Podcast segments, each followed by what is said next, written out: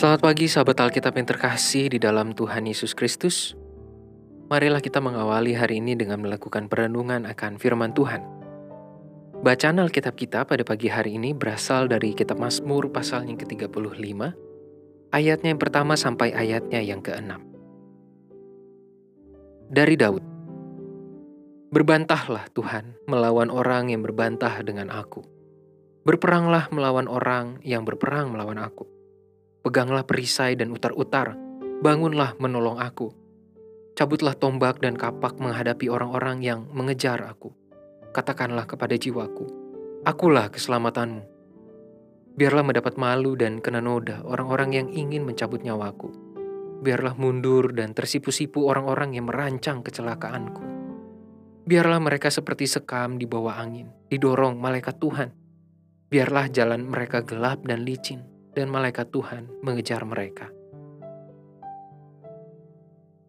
Salah satu kalimat yang sering terucapkan sebagai bentuk kesaksian iman dari umat percaya adalah, Libatkan Tuhan dalam hidupmu, lakukanlah yang terbaik dan Tuhan akan melakukan sisanya.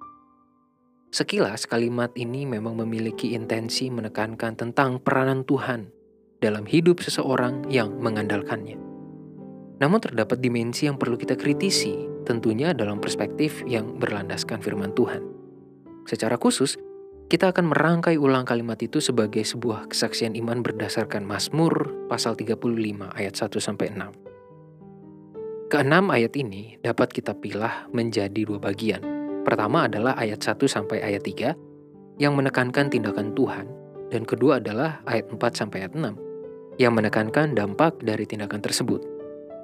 Namun, inti dari keseluruhan ayat ini menjadi sebuah bentuk kesaksian iman dari pemazmur bahwa Tuhanlah yang bertindak banyak dalam kehidupannya. Kesaksian ini menjadi sangat esensial bagi pribadi Daud ketika membuat mazmurnya, mengingat konteks kehidupannya banyak diisi dengan persoalan-persoalan politik dan kekuasaan militer yang membuat dia memiliki banyak musuh. Bahkan, pada Mazmur sebelumnya, kita sudah melihat kesaksian imannya ketika ia harus berpura-pura gila karena merasa terhimpit oleh lawan yang ada di sana-sini. Di tengah situasi kondisi hidup yang seperti itulah, Daud berlindung kepada Tuhan dan mengimani bahwa Tuhanlah yang memberikan perlindungan. Tuhanlah yang berperang melawan musuh-musuhnya.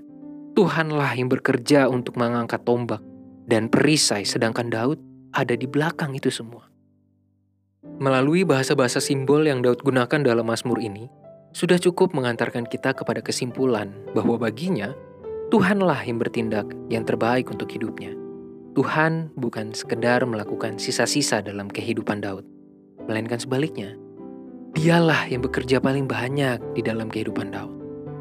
Tuhan bukanlah pihak asing yang secara tiba-tiba bisa kita persilakan untuk terlibat dalam jalannya hidup kita Bukankah di dalam pemahaman iman kita justru mengakui bahwa Tuhan adalah pemilik sepenuhnya atas segala sesuatu yang ada dalam kehidupan kita?